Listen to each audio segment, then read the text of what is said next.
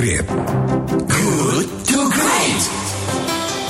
Terima kasih Anda masih bersama kami di Good to Great because good is the enemy of great dan saya kembali mengajak Anda untuk mengikuti diskusi yang kali ini kita membahas topik atau tema mencermati persepsi Indonesia terhadap pengaruh Amerika dan Cina. Cina kini dianggap negara paling berpengaruh di kawasan Asia termasuk Indonesia. Sebaliknya pengaruh Amerika cenderung menurun. Bagaimana memaknai fenomena ini?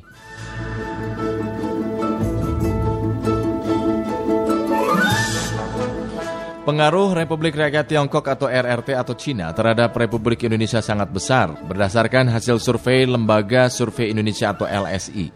Pengaruh Cina terhadap Indonesia mengalahkan pengaruh Amerika Serikat. Direktur Eksekutif LSI Jayadi Hanan mengatakan berdasarkan hasil survei yang dilakukan pada Juli 2019, persentasi pengaruh Cina kepada Indonesia sebesar 66 persen dan data ini diambil dari 1.540 responden dengan margin of error 2 persen. Kendati pengaruh negeri tirai bambu ini cukup besar di Indonesia, data itu tidak diikuti dengan tren positifnya di mata masyarakat Indonesia.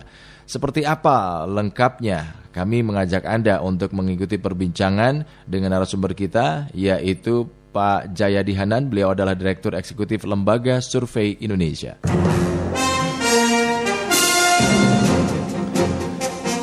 Selamat pagi Pak Jayadi, apa kabar? Selamat pagi Kang Ijol ya. Iya. Kabar baik Kang. Alhamdulillah. Pagi juga untuk ya sebutannya sahabat Kilait. Ya. Sahabat Kelait, betul sekali Pak Gak Jayadi. ada, gak ada hubungan sama K-pop nih. Pak Jayadi ini seneng saya suka bercanda ini. Iya. Kilait saya kira pendengarnya banyak suka K-pop.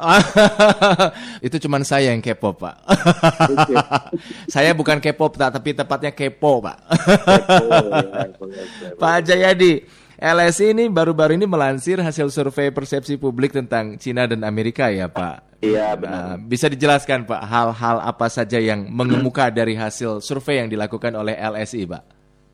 Ya beberapa yang menarik sudah Anda sebut ya. Jadi LS itu mengadakan survei tentang masalah ini secara teratur atau berkala ya. Mhm. Selama 15 tahun terakhir. Oh, yang kita potret ke di bulan Juli itu menggunakan pertanyaan yang sama itu selama 10 tahun terakhir gitu. uh-huh, uh-huh. Jadi yang menarik itu eh, apa biasanya yang dianggap paling berpengaruh oleh masyarakat Iya. itu adalah Amerika Serikat disusul Jepang dan Cina ya. Mhm. Eh, eh, sampai 2016 posisinya masih seperti itu. Eh, tetapi pada Juli 2019 ketika kita tanyakan pertanyaan yang sama maka eh, kali ini Cina yang dianggap paling berpengaruh disusul Amerika Serikat baru eh, Jepang. Mhm. Nah yang menariknya juga lagi eh, jauh eh, posisi Cina itu jauh meninggalkan Amerika Serikat. Ya. Jumlah orang yang menganggap Cina paling berpengaruh itu eh, sekitar dua kali lipat dibanding jumlah orang yang mengatakan Amerika paling berpengaruh gitu. Mhm. Nah, hal yang sama juga kita tanyakan ke masa, eh, masyarakat itu untuk 10 tahun mendatang kira-kira siapa yang paling berpengaruh gitu. Iya. Jawabannya sama, Hmm. masih tetap Amerika Cina nomor satu, nomor dua eh, Amerika Serikat, nomor tiga Jepang. Jadi Oh. jadi kita menurut masyarakat sampai 10 tahun mendatang Indonesia Indonesia akan melihat pengaruh Cina lebih besar dibanding Amerika Serikat dan dan Jepang. Mhm. Eh, tapi yang yang berikutnya yang juga menarik adalah tadi juga anda kutip sedikit Iya. bahwa kita juga menanyakan eh, sentimen masyarakat terhadap pengaruh tersebut, Nah, apakah positif atau negatif ya. Iya. Nah, jadi di satu sisi pengaruh Cina dianggap makin besar, Hmm. Tapi di sisi lain persepsi orang terhadap pengaruh itu cenderung makin negatif. Mhm. Artinya jumlah orang yang menganggap pengaruh Cina itu positif selama 10 tahun terakhir itu menurun. Hmm. Sebaliknya jumlah yang menganggap negatif pengaruh Cina itu selama 10 tahun terakhir itu justru meningkat tajam. Iya. Meskipun pada 2019 posisi yang mengatakan negatif dan positif itu masih cenderung berimbang, tapi trennya negatif begitu. Hmm. Nah, ada satu lagi yang yang juga menarik. Memang Amerika Serikat dan Cina atau Cina dan Amerika Serikat dianggap sebagai negara paling berpengaruh di Asia maupun di Indonesia. Iya. Tapi ketika kita tanyakan negara mana yang paling pa- paling layak dijadikan contoh untuk pembangunan Indonesia Hmm. atau pembangunan Asia, masyarakat kita tidak menoleh ke Cina maupun Amerika Serikat. Oh, malah enggak ya? Tidak. Hmm. Yang dianggap contoh pembangunan yang paling baik adalah Jepang. Hmm. Baru disusul Amerika Serikat, lalu Cina dan Singapura. Iya. Jadi jadi eh, apa namanya? Apa di, eh, masyarakat melihat ada kompetisi yang cukup ketat dalam pengaruh perebutan pengaruh antara Amerika dan Cina, tapi eh, apa namanya? para kompetitor besar ini dianggap eh, bukanlah contoh yang paling layak untuk pembangunan tapi tapi adalah Jepang gitu ya. Mhm, Iya, iya. Tampaknya ini mungkin sejalan dengan politik bebas aktif me- apa namanya negara kita ya, Hmm. tidak memihak ke salah satu kekuatan besar kan gitu. Iya, iya, iya. Jadi Eh, kira-kira itu salah satu rangkuman eh, apa pentingnya gitu. eh, apa yang ingin dituju oleh LSI dengan melakukan survei ini, Pak Jayadi? Ya tentu kita ingin memberikan informasi tentang baik para pengambil kebijakan karena opini publik itu kan mau tidak mau harus didengar oleh para Iya. pengambil kebijakan gitu ya. Yang kedua tentu ini data yang sangat berguna untuk para peneliti, Hmm. para akademisi, para dosen gitu. Yang ketiga dia juga akan sangat berguna untuk masyarakat secara umum Hmm. dalam menyikapi fenomena pengaruh pengaruh uh, fenomena negara-negara yang berpengaruh di Indonesia. Hmm. Yang ke yang kedua, akhir-akhir ini kita kan melihat isu-isu internasional terutama tentang negara asing itu kan sangat menonjol. Iya. Kita mendengar isu soal Iran uh, lawan Amerika, Amerika. Serikat, kita mendengar sudah lama mendengar apa fenomena perang dagang Amerika Serikat dan dan Cina Hmm. dan belakangan kehadiran Cina di Laut Natuna Iya. Dan zona ekonomi eksklusif Indonesia gitu itu eh, apa namanya survei ini bisa menjadi data-data ini bisa menjadi semacam referensi misalnya bagi pemerintah untuk berkomunikasi dengan masyarakat. Artinya ketika pemerintah mengambil kebijakan eh, terhadap negara seperti Cina yang dianggap paling berpengaruh masyarakat paham bahwa itu tidak mudah karena ini negara yang sangat berpengaruh dan Indonesia tidak mungkin tidak berhubungan dengan eh, negara seperti Cina kan gitu Iya. seperti juga Amerika Serikat. Kedua, pemerintah juga harus sadar bahwa persepsi masyarakat terhadap eh, pengaruh asing terutama Cina itu masih cenderung eh, ada kecenderungan negatif. Hmm. Karena itu jangan sampai kebijakan-kebijakan yang diambil oleh eh, pemerintah Indonesia terhadap negara seperti Cina itu eh, memperkuat persepsi negatif tersebut seolah-olah misalnya Indonesia didikte oleh negara asing misalnya karena kepentingan-kepentingan ekonomi dan sebagainya. Jadi ini ini saya kira data-data yang bisa ber- menjadi salah satu masukan Hmm. bukan hanya bagi pemerintah tapi juga bagi masyarakat secara umum. Pak Jayadi, kendati pengaruh eh, Cina yaitu cukup besar di Indonesia dari data yang, yang didapatkan sama LSI, ini tidak diikuti dengan tren positifnya di mata masyarakat Indonesia tadi Anda sampaikan. Sejak 2011 sampai 2019 ya, pros- presentasi citra positif Cina di eh, orang Indonesia menurun ya Pak ya? Menurun ya betul. Nah, ini apa artinya Pak? Kenapa bisa menurun? Eh, Iya ada banyak faktor. Salah satunya itu eh, gini, neg- su- suatu negara itu bisa dipersepsi oleh masyarakat kalau negara itu kan muncul misalnya Amerika Cina seberapa banyak mereka muncul di Indonesia atau diberitakan Mhm. atau dibicarakan dan sebagainya kan Iya. Nah, kita bisa berasumsi bahwa me- menduga atau menyimpulkan bahwa dengan persepsi yang besar terhadap Cina, Amerika, dan Jepang itu, itu berarti kan tiga negara ini terlihat paling banyak hadir di Indonesia dalam berbagai bentuk ya. Mhm. Bisa bisa eh, ekonomi, bisa politik, bisa budaya dan sebagainya itu. Nah, kedua adalah bagaimana kehadiran mereka di Indonesia itu diberitakan. Apakah diberitakan negatif atau diberitakan positif atau dibicarakan positif atau bicarakan negatif begitu. Mhm.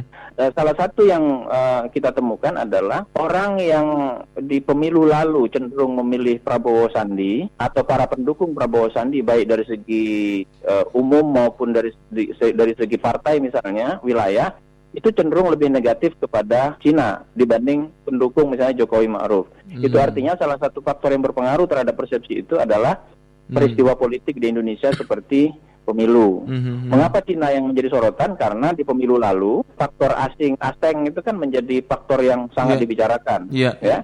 Neg- Nah, wilayah-wilayah yang yang yang paling negatif terhadap Cina itu misalnya wilayah tempat anda duduk sekarang, Jawa Barat misalnya. Mhm. Kan di sini Prabowo Sandi menang. Iya.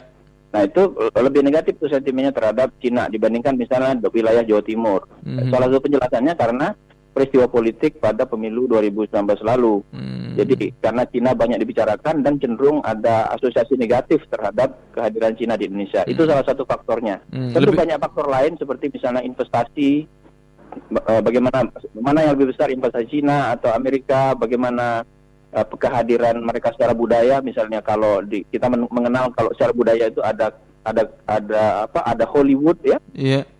ada Bollywood Iya. dan sekarang mulai banyak K-wood, Mhm. sorry maksudnya itu drakor, drama Mm-mm. Korea Iya.